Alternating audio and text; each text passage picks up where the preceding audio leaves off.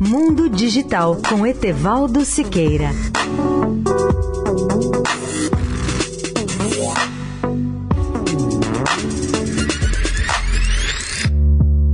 Olá, amigos da Eldorado. Em duas décadas, as redes sociais revolucionaram o relacionamento entre os seres humanos. O Google realizou aquilo que os seus fundadores, dois jovens, Larry Page e Sergey Brin, prometeram: indexar o conhecimento humano. E cumpriram literalmente o que disseram. Na verdade, a empresa realmente gigantesca por trás deles se chama Alphabet, que é a controladora do Google, da Calico, da DeepMind, da Jigsaw, Nest Labs, Vevo e outras. O YouTube é uma ferramenta do Google. O faturamento anual da Alphabet já ultrapassa os 100 bilhões de dólares, ou seja, ela é uma das três maiores do mundo em faturamento. E mais da metade da humanidade acessa o Google pelo menos uma vez por dia em 200 idiomas. Isso é sem dúvida um serviço revolucionário. É claro que há muitas outras redes sociais de alto valor, como o LinkedIn, que reúne milhões de profissionais e divulga informações de grande valor. Outra rede gigantesca, por exemplo, é o Facebook, que fatura cerca de 50 bilhões de dólares por ano e é visitado por uma média de 1,5 bilhão de pessoas por dia.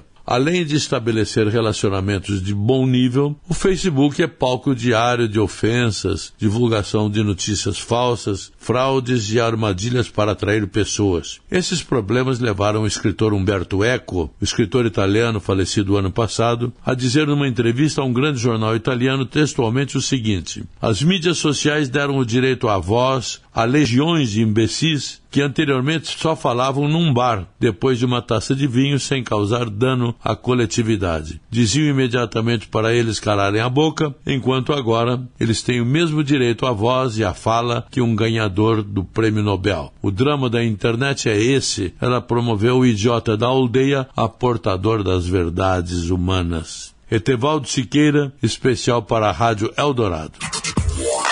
Mundo Digital com Etevaldo Siqueira.